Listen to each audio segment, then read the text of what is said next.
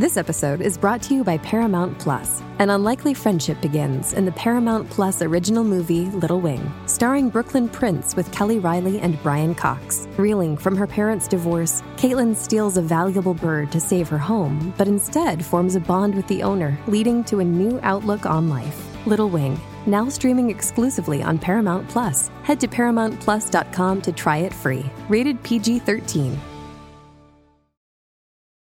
This episode is brought to you by Paramount Plus. Get in, loser! Mean Girls is now streaming on Paramount Plus. Join Cady Heron as she meets the plastics in Tina Fey's new twist on the modern classic. Get ready for more of the rumors, backstabbing, and jokes you loved from the original movie with some fetch surprises. Rated PG 13.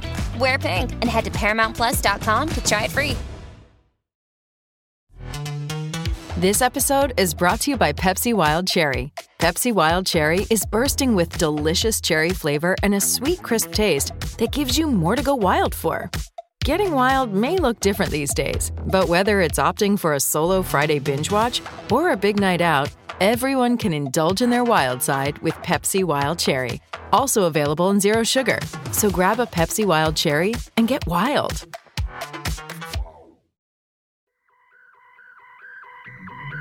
You're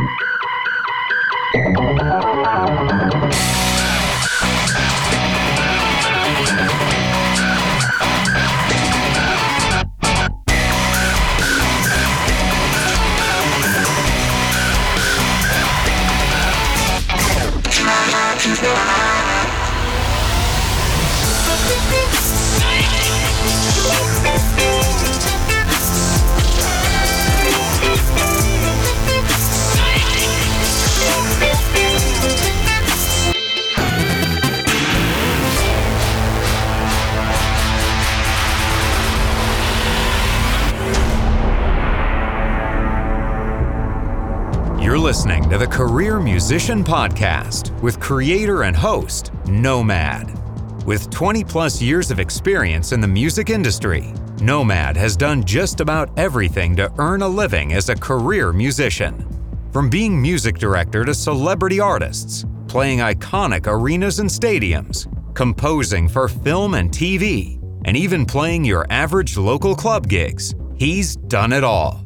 Nomad's mission is to empower musicians across the globe with strategies for a sustainable career while blasting stereotypes, and to bring you tried and true wisdom from his colleagues in this crazy business we call music.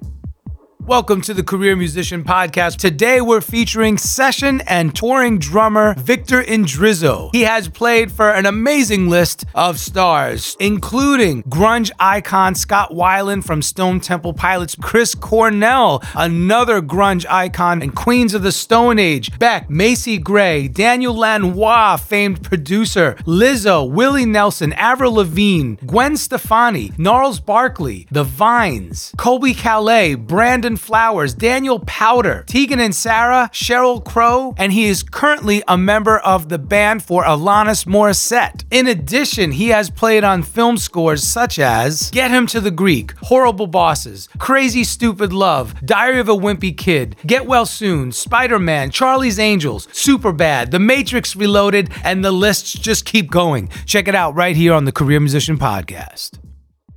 Hey, There we go. Here we go. How are you doing, man? Good. How are you?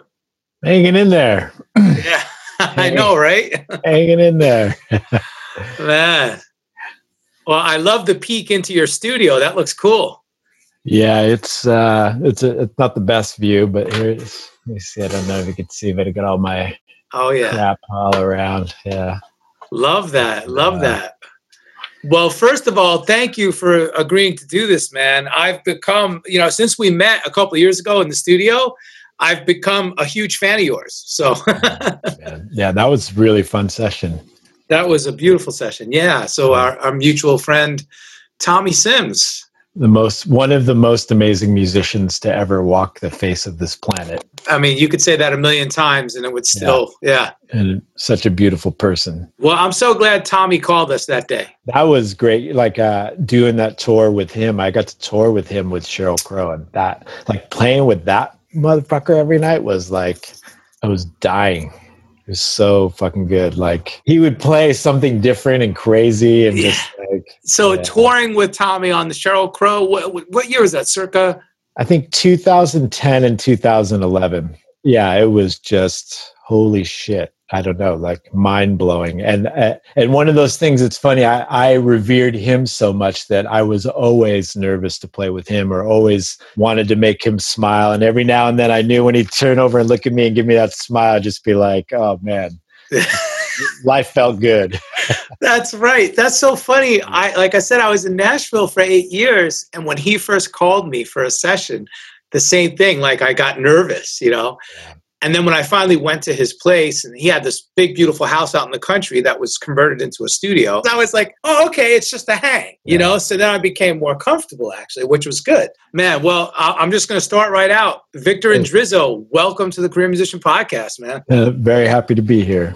Yeah, dude. Okay, so I have lots of things to ask you. Very exciting because you've had an illustrious career with some beautiful credits. And uh, first, I want to start off. What was the moment that the music bug bit you? How did it happen? Well, it's really as far back as I can remember. I mean, literally, I, my mom said she got me a drum when I was a year old. And I, I don't know, I was a weird kid. I was always obsessed with music. And I think maybe some of that had to do with my childhood. It was uh, it was definitely in the more traumatic uh, kind of area. There was a lot of uh, abuse and alcoholism and drug addiction and all of that kind of stuff. And so music was this amazing escape where I could just live in this whole other world. Right. Uh, Right. and, and it's still like that for me. Like it is still my drug. It's like, uh, yeah, I'm always still in love with music. Isn't that the truth, man? And like Yeah. for, for so many of us, uh, the therapeutic side of it, right? The, the cathartic aspect of music is where it's at, you know? Yeah. So couldn't agree more. Yeah, and I, I had it's funny because I had a moment where I was working a lot, uh, and I stopped listening to music on my own time because I think I was working so much, and I was going through uh, a bad divorce. It was like at the end of my marriage, and then as soon as we split up, and I got my own place, I started listening to music again, and almost like having this second rediscovery of everything, and like how beautiful it is that music can express these emotions that like I couldn't put into words, you know. Wow, so true, so true. And it sounds like you're sitting at the kit right now during the interview. Yeah. I love that, bro. That's killer. I heard the little slush of the hi hats. yeah. always here. and it's amazing. Um, okay, so let's see. I was just on your Facebook page, and I think it was November 12th that you did something, yeah, with uh, Joe Walsh, Drew Hester, Josh Freese, uh, a couple other people, and you were talking about the, um, you know, the side of music that oftentimes gets uh, ignored, you know, the emotional stress of it all, and especially during these pandemic times. Yeah. Um, tell us a little bit about that. Obviously, like I said, we missed that mark, but tell us about that and, and your experience with, you know, those kind of uh, trials and and maybe some positive advice that you can throw out there to all the Yeah. you know career musicians. Yeah, for me, you know, like I said, like music had started out as an escape. And as I got older, uh, I found drugs. You know, it first started off just smoking pot or whatever. Uh, and then slowly graduated into harder stuff. In the 90s, I was hanging out with Scott Weiland and and in ni- the 90s in LA, there were a lot of drugs going around. And I, I never set out like uh, music always meant so much to me that I didn't want to go down that path of being a drug guy. Uh, but somehow, you know, I wound up going through a divorce and uh, and life and not knowing how to cope. And I was around drugs, and then I started doing drugs. And at first, it started out like, "Oh, I'm not going to be as bad as these guys." And then the next thing you know, you're as bad as these guys. You're one of those guys. And luckily for me, like uh, I got clean at 30, and uh, uh, awesome. and it really changed my life in a lot of amazing ways. Uh, you know the obvious things that i was able to show up and do the things i was supposed to do. Even though for me the hard part was i was a very high functioning addict. Like uh, because in the 90s in la so many guys were doing drugs i was getting called to like replace guys on records or show oh this guy didn't even show up. And like oh, wow. you know little did they know i was loaded too but i could show up and do the do my job. But i was dying on the inside. I just felt miserable. And it wasn't like a to party, it was like masking a lot of pain. Uh, and for me, the most beautiful thing about getting clean is that I got back in touch with that feeling of what it was like when you're like a kid and you just experience music. There's nothing in between me and that experience and that feeling. And so that's like the highest highs and the lowest lows. And that's like, for me, was I was able to just give more of myself. And hopefully that came through in in playing you know? Right. That's amazing. I, I love that moment in time when we're not practicing our instrument uh, we're not rehearsing but we're just playing for ourselves. And i think that sounds like what you're talking about when you when you have that connection that vertical connection with the muse right? Yeah. And it's just you're in your zone. Yeah and i think even now like still like getting in touch with that thing the most beautiful thing about music to me is it's one of the few times i can truly be in the moment and when I'm there, it doesn't happen all the time, but when I'm there and I'm in the moment and I'm just playing and reacting and feeling, that's the most beautiful thing, right? That's to me the highest high. That's and true. Really, when you're doing your job, that's what you're delivering is like you're expressing an emotion. That's right. right. Not I'm going to think about what I'm going to play. I've got to think that's about right. this, but I'm just merely reacting to what's being fed to me and I'm feeding it back. And that is why we spend so much time practicing so that we can be then freed up when we're in the actual position to play, right? Yeah. So it's just second nature. It becomes fluid. Yeah. Hopefully yeah. that's the yeah, that's the, that's the idea. Well, with you, my friend, it's certainly the, the case. Um, okay, so again, let's go back to your credits because you know you mentioned Scott Weiland, uh, Chris Cornell, Queens of the Stone Age. I mean, the list goes on. Nilly Wilson, Depeche Mode, you know, Colbie Caillat, which we have in common. I've did a, I've done a couple sessions for her. Um, you just have so many, and and including films and TV shows. Um, but it's like a young aspiring career musician looking at somebody such as yourself with this long list of credits you know how do they not get discouraged especially in this day and age how does somebody see that and say ooh well, Victor did it. Maybe there's a chance for me. And what are some of the principles and methods that they can adhere to, perhaps? You know? Yeah. Yeah, it's a funny thing because there's no one route to this. It's like, uh, you know, right. guys write me all the time. It's like, hey, how do you get to do this? And it's like, I'm not sure to tell you the truth. what, what I know, what I did was, is I played with everybody that I could possibly play with. I listened to as many different kinds of music as I could listen to and I always said yes. Right. I always, and I still do that. I, uh, nine times out of 10, I'm going to say yes because wow. you don't know what that door unlocks. And there were a million times I did something super crappy that I would never want to do again. But you meet uh, an engineer, a producer, a guitar player, somebody else on that session that goes, Oh man, I really liked what this guy did. So then you get hired and you never know what door unlocks the next one. That's and right. for me, I loved music so much that I made that decision early on that I was going to say yes and and just be open to whatever came. And and it was really slow. Like uh, you know now i can look yeah. back and it looks like this long list of credits and I, i've gotten somewhere but at the time it always felt so slow and so like man it couldn't come fast enough and how do i get there? But the thing was too is oh, there were there's so many times that I think one of the most important things to being a musician, if you really want to do this for your living, is the ability to pivot. And mm. the ability that when one door closes, that that's not the end all be all for you, that you're like, okay, this is done. Now where do I go? What's the next thing? And even when there's nothing to do, then work on something that will get you to the next level. Uh, that's right. Yeah, and I just feel like so it's funny because early in my career it was like punk rock and rock and all these things, and that wasn't even the the music that I listened to, but those were the people that I was around at the time, and so I did that. and you know luckily i slowly got to do more things that were kind of more in my wheelhouse or what i actually enjoyed uh, but i think having that thing especially if you're going a session route mm-hmm. like to be able to be familiar with a wide variety of of music right? Absolutely. and, and i loved like I, I read this ray charles book in my 20s and he said that there's beauty in all music. He's like sometimes you got to look a little harder to find it but like it's there right? That's right. and so that's how i've tried to approach things and even things that i'm not that into like uh, i've i've played on things where i was like man i really i don't like this. This is not what i would listen to but then yeah. i try and stop and i go well what what's the intention here? And i try to get into the character of like what is this person saying and how can i you know it best express this?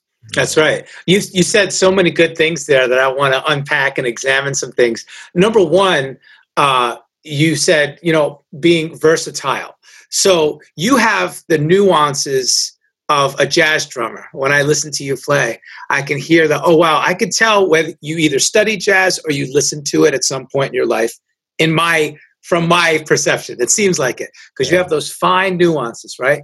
But then you also have this sick, unrelenting groove that just like, even if I threw a brick at your head while you're playing, you still wouldn't vary from the groove, you know? It's like, yeah. so I could definitely hear the versatility. So I love that you said, you know, maybe you weren't playing, you weren't studying punk rock, but you ended up playing it because you were hanging out in that area at the time. Yeah, and, and, honestly, I'm not studied at anything to tell you the truth. Like, okay, didn't take lessons, uh, didn't go to school. It was all really from listening and watching. And, Study can be a broad term too, right? Exactly, just yeah. innate, yeah. And and now and and just having that thing, like I still feel like I'm learning, and I, I right. feel like once you think that you've learned everything, you're you're screwed. You're dead. Yeah. So I want to always keep learning and keep improving and yeah, it's like a lot of things, whatever you feed your soul, right? That's and right. I, I love to incorporate all the things, all the like there's something beautiful about punk rock or rock, right? Mm-hmm. Where it's like you can have this power and this yeah. energy, but then you listen to jazz and it can be subtle and all these mm-hmm. nuances.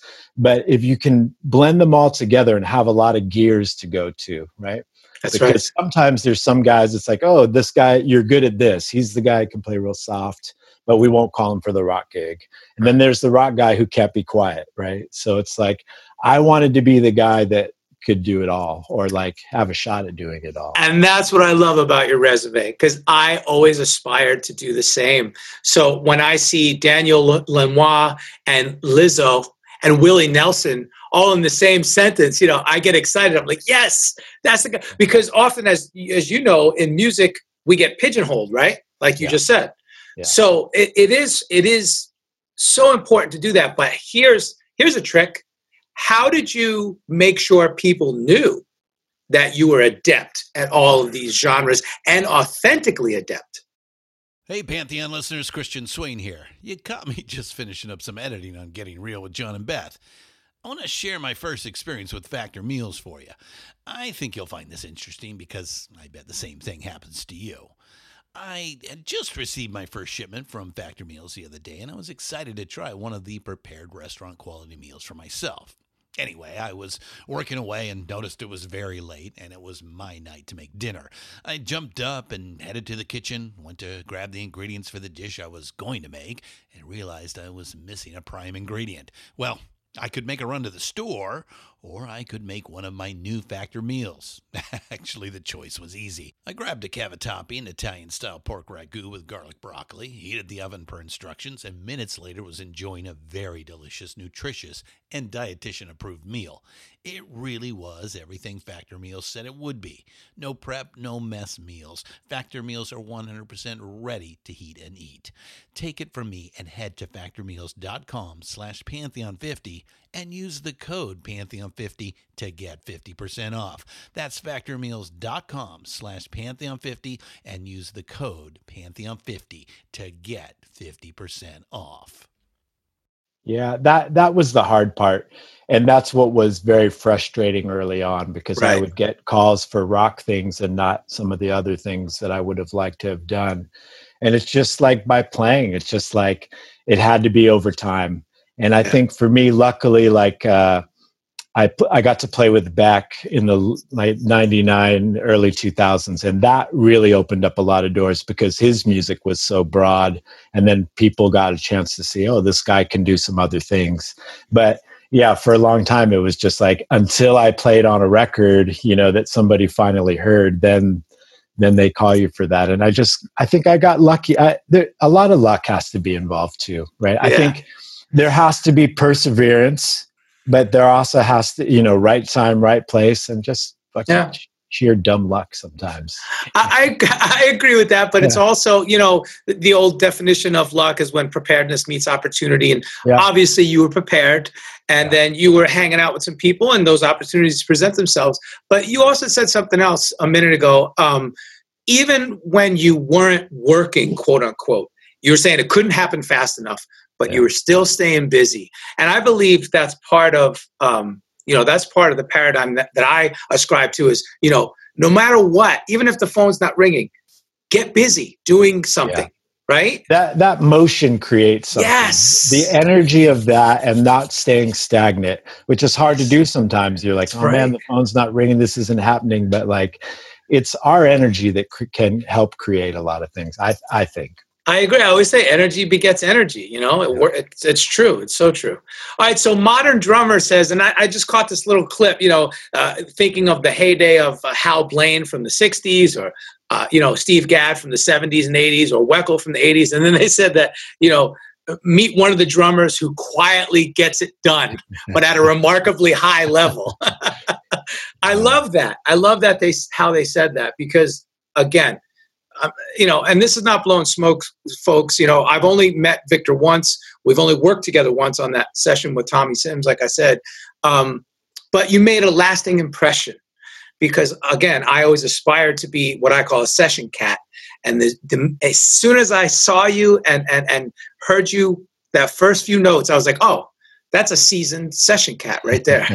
you know yeah which is so funny because I, I, you know growing up especially i thought man i'll never be good enough because yeah i just didn't think i could be good enough to do all that stuff but time and i'll, I'll tell you you know the thing that i wrestled with and still wrestle with to a degree is i was never good at networking hmm. i'm not like uh, i'm not great at social media i'm not great at tooting my own horn right. and so luckily like the music has gotten to do the talking, right? Like, or somebody hears something. And that's how I, I always got work. I was never able to get work by calling somebody up and say, Hey, will you hire me? Or Hey, I'm here. Right. I literally had to wait until somebody heard something or saw something. And, and I believe that's the thing because I th- I also get a lot of guys write me and they get discouraged because they're like, yes. and I, I'm looking at Instagram and there's all these guys doing all these things and I can't do this and I, I don't know how to do that. And I'm like, I, I believe if you really you you work at what you do and you keep doing it and you keep playing like you you get found. You get found. Man i'm so glad you addressed this because i can identify with that. I was never the tooting my own horn guy. And that's one of the reasons why i created this podcast because i want the people out there like you just mentioned who get discouraged when they see all this social media wizardry or they hear people about getting all this crazy work, I want to encourage those people because I was one of those people. And guess what? I still am. I still get discouraged, right? It's just we all we all do. It's yeah. human nature. I'm so glad you said that. And I was never the type of guy like, hey man, uh yeah, what's going on? I'd love to get some work. I can't it just feels awkward doing that. Yeah. Right. I mean, some people are good at it, and I think yeah. that's great. I have friends that are amazing at that, and I've always I, I, I admire that skill right. set, but it just wasn't me, and I, I, I couldn't make that feel comfortable with me. And yeah. luckily, like just through time and just kind of putting my head down and like just keep working, that you know, I, I the beautiful thing about music too is we are all unique, right? That's right. We're we all have our own voice, and so what I had to learn early on too is like I'm not in competition with anybody. We're not in competition, right? I don't have to be better than you and you don't have to be better than me. We all have our own voice and our own way of expressing ourselves. And as long as you can be true to that, I feel like your voice can get heard, you know.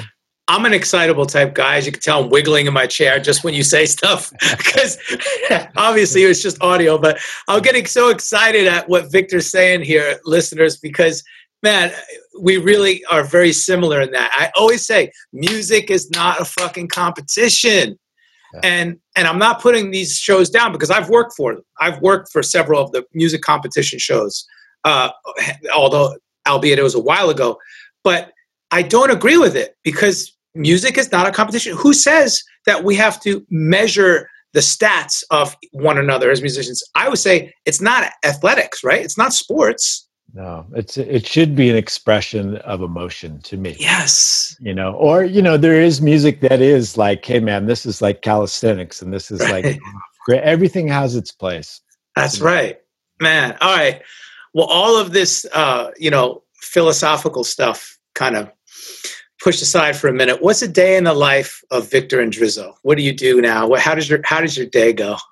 Well, a pandemic day? yeah, right. I know that's a good question. Yeah. yeah. I mean, the pandemic, in a lot of ways, what's been going on has actually been quite liberating because for years I've I was lucky enough to have a studio and have an engineer in a place that I went and worked. And then when all this happened, we lost the studio. I don't have an engineer, and I had to figure out how to work. So I set up at home, got all the gear, and I had to, in the very beginning, like learn how to yeah. use it. Really, like, and I, luckily, I have a lot of engineer friends that I called, and they were willing to help me out and make sure stuff was in phase. And you know, I would send them things and be like, "What could I do better?" Uh, and I'm still learning that, but like I've now I'm able to do stuff and I really love the sounds I'm getting and I love kind of being in control of what I get to send out. Like feels very liberating. But so the funny part for me now is if I'm at home and I'm recording, it's usually after three o'clock after my kids are out of school. So right. I get up, get them ready, then then I will right. track whatever I have to track for the day. And and luckily, like I've I've been going out and recording in the past couple months again. That's like awesome. here and there it's been happening, which is a trip. Uh, but and then on days when I don't have things, I I started doing this thing with some friends where I would record a groove, send it to a buddy. He would record something on top of it. He'd send it to another guy, and then we like we did like a whole record of songs that way. Just Love and then that. and then I would mix it, and that same thing of like, man, I need to work on my engineering chops. So let's let's do this. And the more stuff I have, the more I'm learning and getting better at. And so it's it's that thing of like every day, what can I do to try and make myself better? You know. I love that, man. At, first of all, I'm raising my hand because I want to be in on that game. I'm like, oh, pick me, pick me, yeah. please. Number one. I will uh, send you some stuff. Awesome. I can't I can't wait. So tell us a little bit about the technical side of the rig that you built. Are you using Logic, Pro Tools, or you know, how do you How'd you go about that? I'm using Pro Tools, uh, and I got what did I get? I got an Apollo X8P, nice. and then I also got another. Uh, I got an Audio Fuse eight preamp thing, and then luckily, like I've collected a bunch of compressors and cool. uh, stuff over time, and and I was fortunate enough to like through the years buy enough good microphones to get the job done. Um, uh, and you held on to those microphones. Thank God. That's yes. Funny because that's so when important. this all first happened, I, there was a couple mics I was going to sell. I'm like, oh man, who knows when I'm going to work? Like, uh, mm. thank God I didn't sell them. And like, yes, yes, and and you mentioned also getting them uh, in phase or out of phase. You know, that's there's a fine art, man. People don't realize that. Oh, you know, the the engineers, the masterful engineers, they're just as much artists as the musicians are. Absolutely. And especially with drums, you know, you have, I, you know, I think I have 12 or 13 mics up and like making sure all of that's in phase and working and like, man, hats off. Though I also, I was thinking about when maybe things go back to normal and we are all back in studios again, engineers are going to be bummed because everybody's going to be like a know it all about how to get their sound and like. That's funny. That's funny. Yeah. I, I don't know about you, but well, it sounds, I don't know. I'm sure you have the diplomacy. Um, I would much rather work with an engineer. It just takes the pressure off me. You know, I would love, you know, like I was in a tracking session the other night and it, at, at another studio, not mine. And it just felt nice to sit behind the glass, put on some cans and play guitar, Yeah. you know? yeah, like, that is the hard part of like having to like do all this and then play. Yeah. I literally have my computer next to the to my kit, so it's Right. You know, some days that's awesome, and some days it's a big pain in the ass.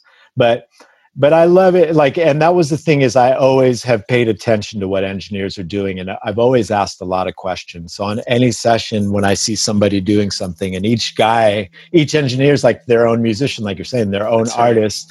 They have their own way of doing it, and I love asking them, like, well, why are you doing that?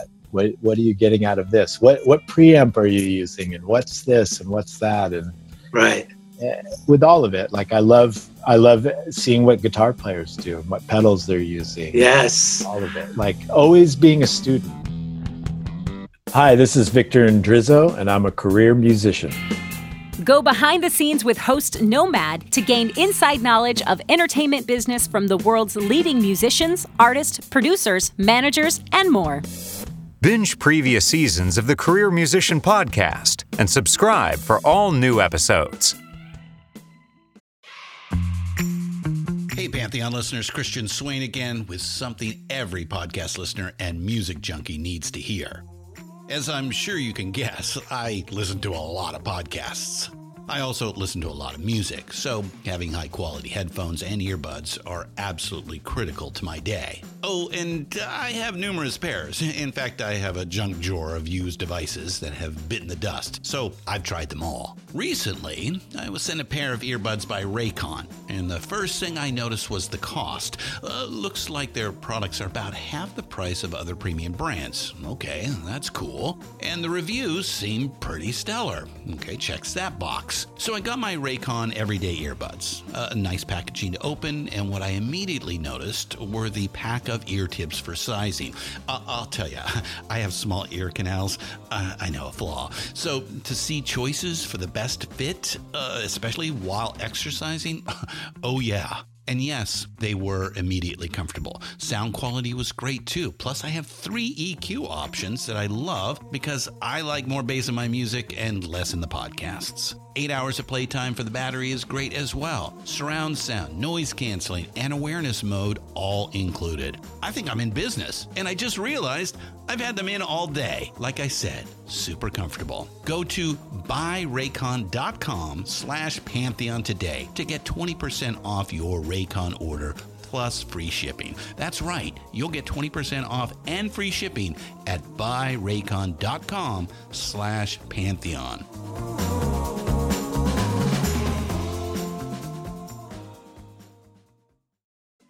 I love that. It's so true. I am a pedal whore. I will admit. I, love, I have too many pedals.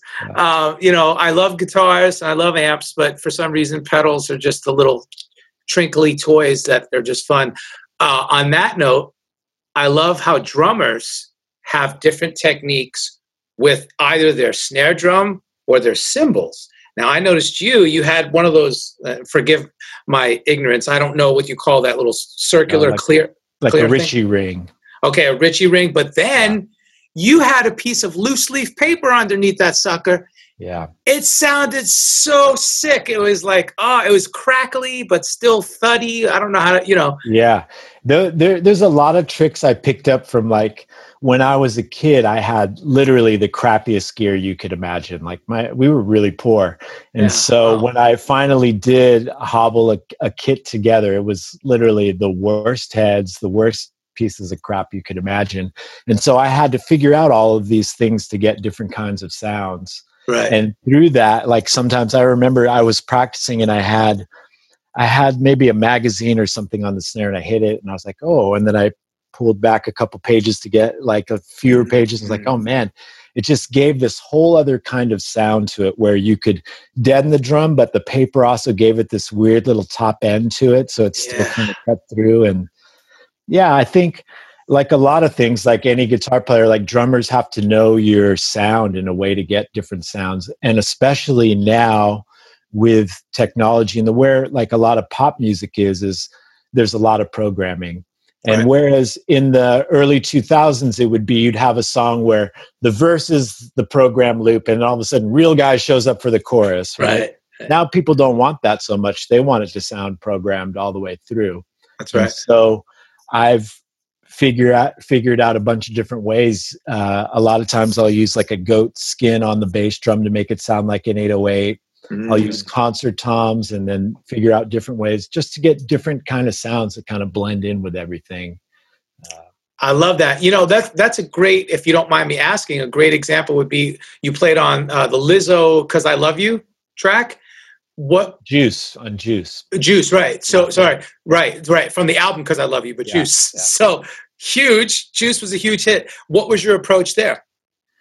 Same kind of thing. Like, uh, so I, I i've been very fortunate to do a bunch of stuff with this producer, Ricky Reed, uh, and I've been doing a bunch of stuff from home with him. And I love how he approaches stuff like we almost like programming. So, like, you know, kick snare hat is one track or even just kick and snare then an, the toms are an overdub and i think on that we did a lot of things we did like uh timbales uh, we did uh, cowbells and all this but each in different layers as opposed to doing one thing so you can control the sound and make it sound seem more programmed and have better separation of everything I like that approach. And when I work for him, I do a lot of stuff like that. Sometimes not even kick and snare. It'll just be toms or weird percussion things. And See, that's that pivot that you're talking about. That's a musical pivot. Yeah, because I think Yeah. that's the other thing. Like there's always, oh man, there's no real drums or everything's programmed. Well, I was like, well,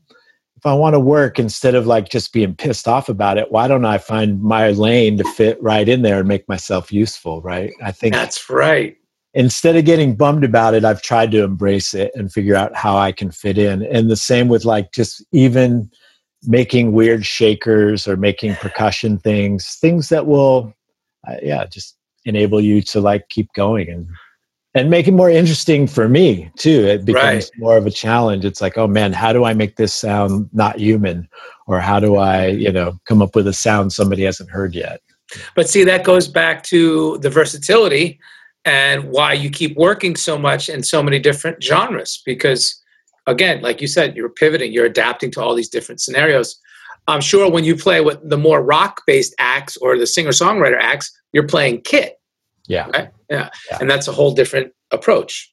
Yeah, and that's it. I think you know knowing what that that's the interesting thing about being a session musician, right? Is like you, you get a call, you show up. Sometimes you don't even know who the artist is. You have no idea what it's for, and you have to walk into the room, take a look around, and in the first couple minutes, go, "Oh, okay, I'm rock guy today," or "I'm you know I'm I'm sensitive guy today," or "I'm this," right? And you, you suss it out quickly, and then kind of play accordingly. Hopefully.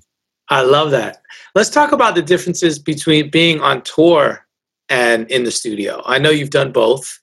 Um, well, first of all, when you're on tour, I'm I'm I'm assuming, although that's a terrible thing to do, I'm sure you have a tech, right? Yeah. And do you like to tune your drums, or do you does your tech tune them, and then you kind of just touch them up, or how do you? I mean, I've been pretty lucky, and like the the techs that I've had over the Yeah. past decade or so are the best of the best. That's what I and figured. really, like uh, the guy I have out with me for Alanis is this guy Chris Hewer, who is uh, very famous among drummers in LA for like repairing drums and like make you know he. To, I'm so lucky and grateful that this guy will travel with me ah, because really I just have to I sit down and it sounds incredible. perfect. I love that. I love that. Pretty, pretty damn lucky. Now, when you do sessions outside of your studio, do you use a do you use a cartage service? Yeah, and Okay. again, like I have the greatest guy, this guy Yeah. John Oreshnik from Angel City Drums, who Yeah. I, it's so amazing to be able to walk in and he knows what I like, right? That's It's like- right. and I can tell him, I go, hey, they're saying it's uh, it's this is more jazzy or this is more this, and I can sit down and the drums are pretty much there. It's like I might tweak something here and there, but Yeah. yeah, he's that that's an amazing luxury. Pardon the pun, but I love breaking this down for our younger listeners because uh, you know many of them aren't familiar with the the fact that when you do a studio session, there's a thing called cartage. And the, the cartage company often houses all of your gear in their warehouse. And then when you get called for a session, you call your cartage company, right? You tell them the information, you tell them the studio, they they bring the rig that you want. Yeah. Uh, they set it up for you, tune it, and all this things. So cartage and that whole concept and having your tech set everything up and prepare it, that's kind of a dying thing too. You know, it's it's Yeah. it's more the exception now than the rule, right? Yeah, I, I suppose so. It, pro- it probably is. I mean, I, I I definitely feel pretty lucky that that's that's pretty much the case when I get to do stuff. But Right. I learn a lot, like from tuning my own stuff and and experimenting with different kinds of sounds. So basically, I have duplicates. I have two rigs, and they're almost identical. I have the same drums at home as I do that I would bring out to a session. And so when I'm at home, I'm doing all the tuning and all the stuff. But I would say, yeah, it's fun to just experiment with weird shit that you can do. You know, Yeah, yeah, yeah. you know, you can put towels, you can put moon gels, you can put Yeah. paper, you can put whatever you're, you know, whatever you can dream up, and then see if it sounds good. Sometimes it does, sometimes it sounds terrible.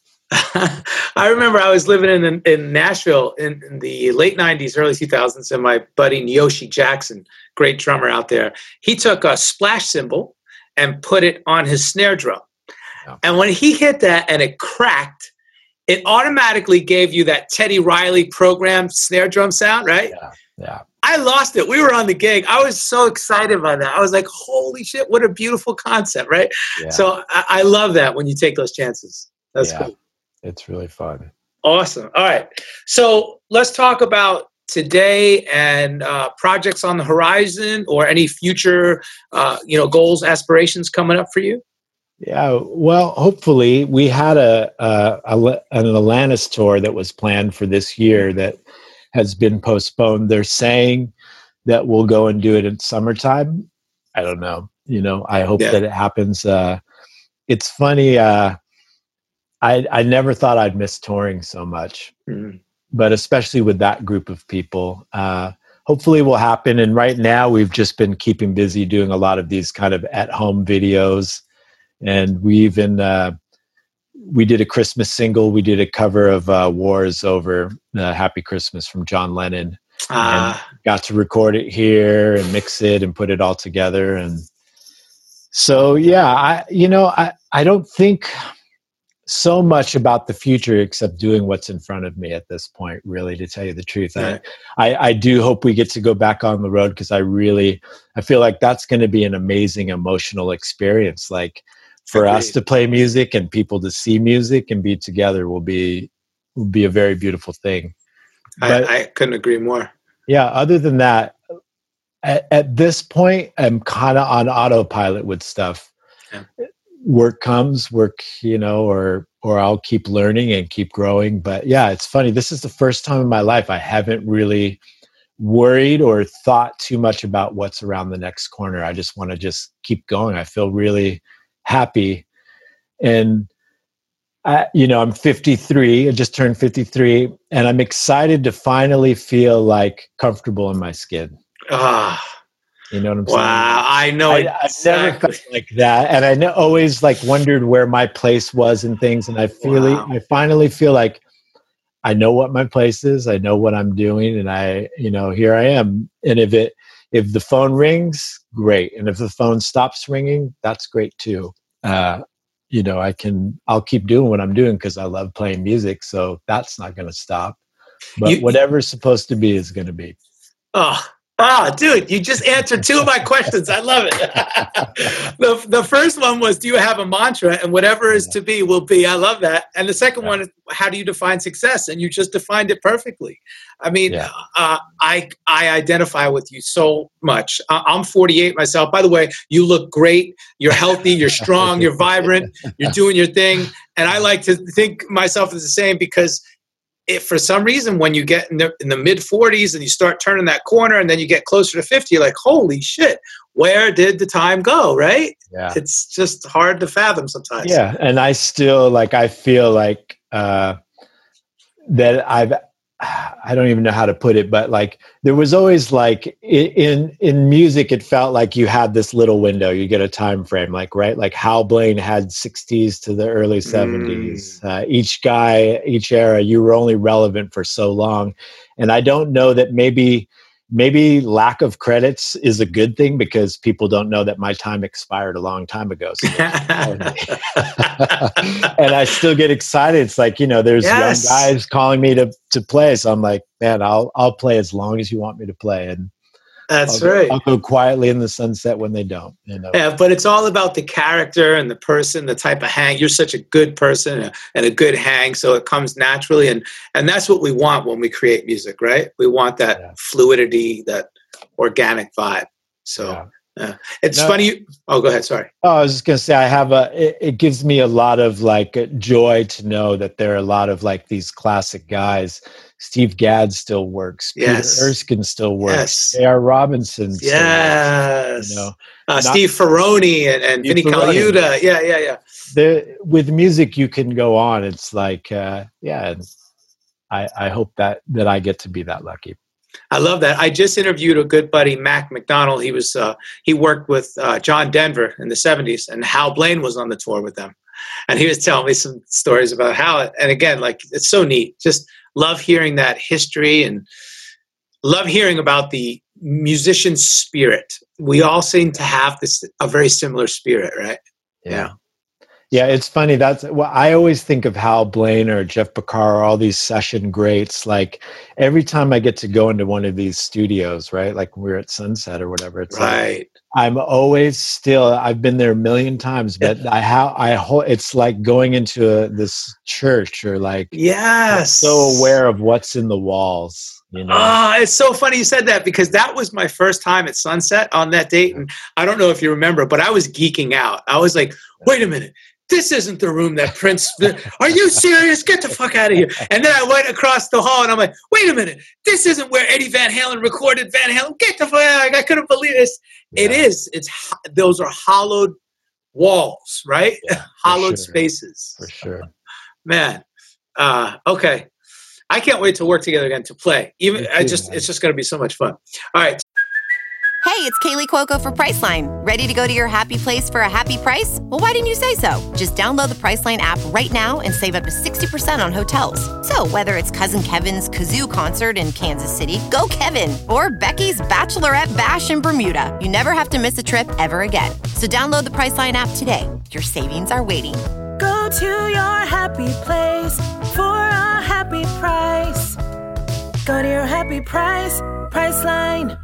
So, did you ever have a pinch yourself moment where you were like, "Oh my gosh, I can't believe this is happening to me"? I, it happens a lot. All the there you go, yeah, yeah. All, all, the time. And yeah. and like I said, even just going to a studio, I, I was in East West last week, and and I know all the recordings that were done there. So that's the one thing I've really tried to stay in touch with is like I, it never escapes me how lucky I am. And it's the same with being on tour, playing in front of people. It's like, man, I am so fortunate that I got to dream of this as a kid and now I'm getting to do this. Uh, That's right. And so, yeah, there's, there's a million. yeah, I know, I know. There, there's a million, but it's uh, truthfully, every time that I get to play and still do it, or somebody wants me to play, it's that's a pinch me moment. That's it. I love that. You've dropped so many amazing uh, uh, pearls of wisdom throughout this whole discussion. Um, in wrapping, is there anything else that you'd add to that? Like I said, you know, especially for the for the younger demographic of aspiring, you know, pros. Yeah, I, it's funny. A, a buddy of mine today just said something that he had heard from a musician, and that was the guy said, "If there's if you can picture yourself doing something else, then do it."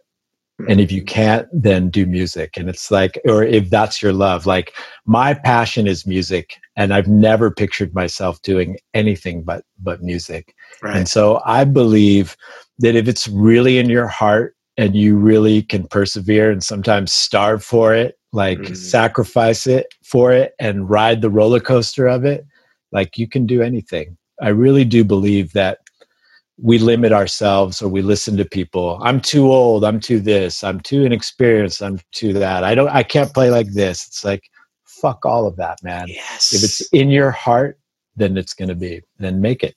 Make it happen. Dude, can can I memorial, memorialize that wisdom and put it on a plaque and send it to everybody? All right, I love it. Hey, how about some rapid fire questions? Yeah. All right, uh, name three tour essentials. Three tour essentials.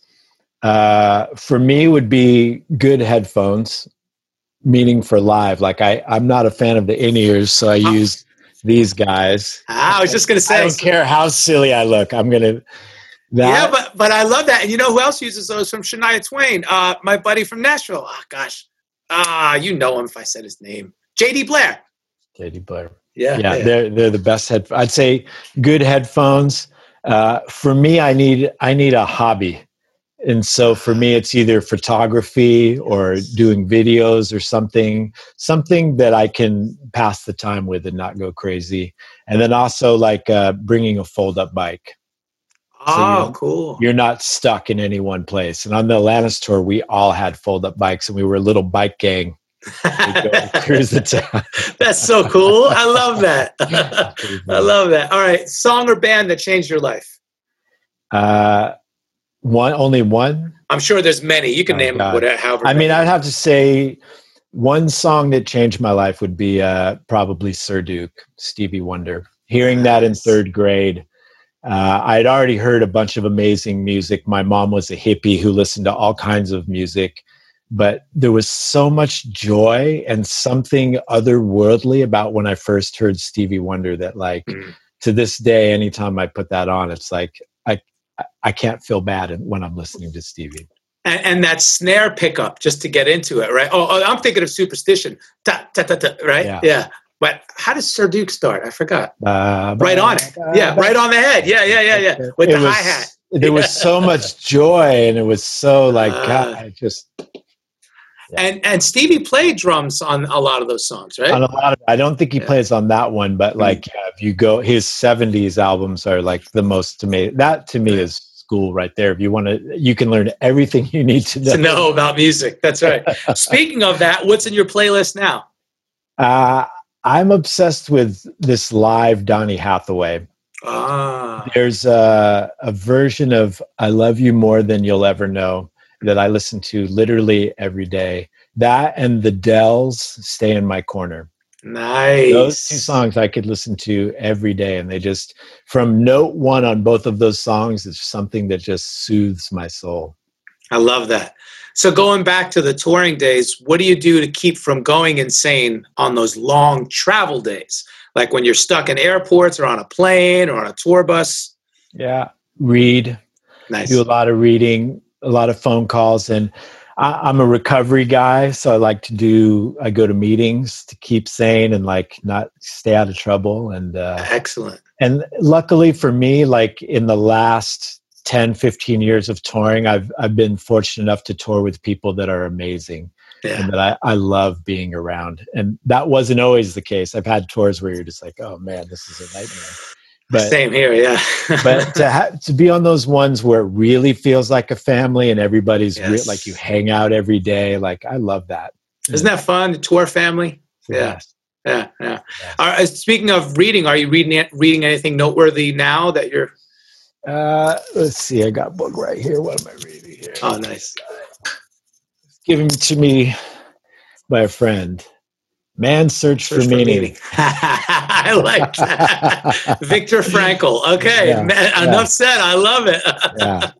I love it. How about TV? Are you binging anything, or are you? Yeah, God, we've binged everything. Right, I know. Same here. Everything. Yeah, I'm almost out of shit to watch at this point. Have you seen the the Queen's Gambit? No, I keep seeing. I think You gotta- might be. Uh, You, you you won't be able to stop. It's so All good. right. And, and as uh, as musicians, how we're so theoretical in the way we study music. Like I say, and not even literally, but just innately, and as we analyze it, Yeah, there's definitely a parallel to chess. right. because you know you can get so deep in it and it's it's it's it's what a, I can't, you know, this isn't an advertisement for that show, but I, I love that show. All right, you've collaborated literally, bro, with some of the greatest of the great. Is there any other dream collaborations that you you haven't done yet? Mm, a lot. I mean, I'm trying to think. I mean, it's funny. I think I said Stevie Wonder, and I, I always think about that. I was like, boy, would I, would I, I would love to play with him, but at the same time, I'd be scared shitless. I'm not sure. I'm not sure I'd actually be able to enjoy it. oh, that's so funny. I played with him once. Oh my god! And I was scared shitless. And here's what made it worse. I started off Superstition in the wrong key. Perfect. That I'm sure I'm something akin to that. It's just too much. Well, here's the trip. Uh, uh, the the album recording is in E flat. Okay, and we all know that the guitar doesn't go that low; it only goes to E. Right. So I didn't know this, but Stevie and the band had changed it to they played it in E since all the guitars. But I started in E flat because I'm like, so they they're they're playing and I join in with my little you know funky kind of clavinet faux clavinet line. Right. And Stevie goes on the mic, bro, guitar player, guitar player, E, E. And I'm like, oh my God. What a jerk. Uh, bro, I, I couldn't hide under a monitor fast enough. I was like, I gotta hide. So I'm anyway. sure I would do the equivalent. I'm sure of it.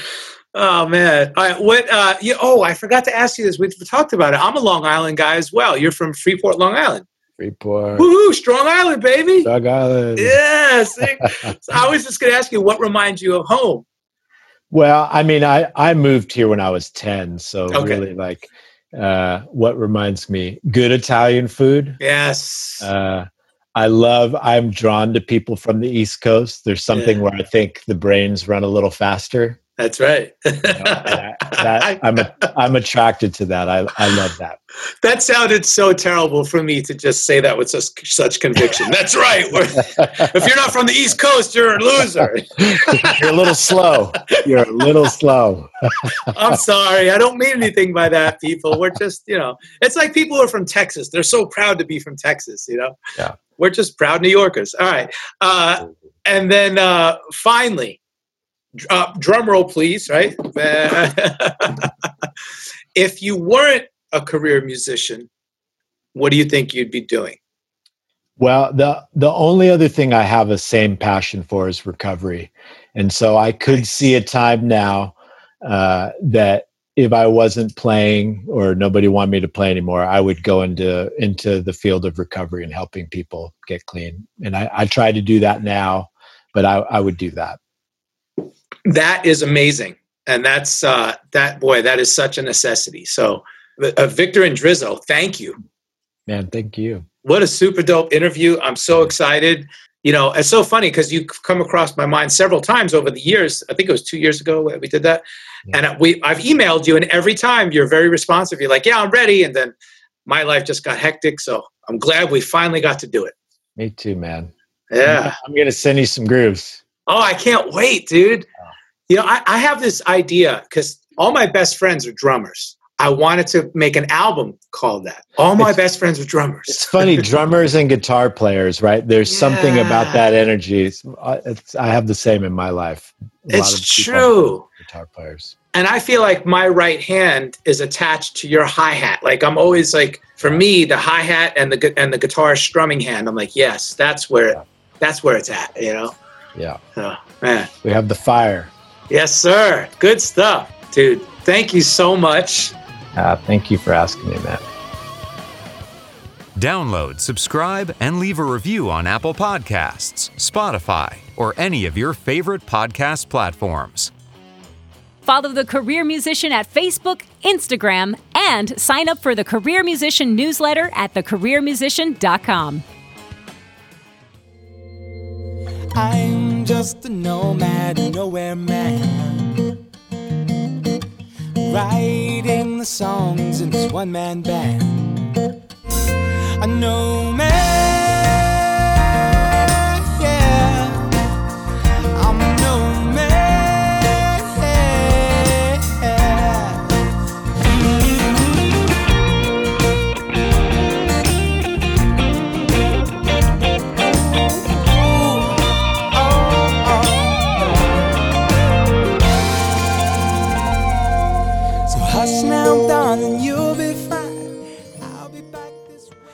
This is Nomad, host and creator of the Career Musician Podcast, and I am thoroughly stoked to be an official member of the Pantheon Podcast Network. Pantheon Podcast Network is the first of its kind as an all music based podcast collective. Please be sure to check us out at pantheonpodcast.com for more info.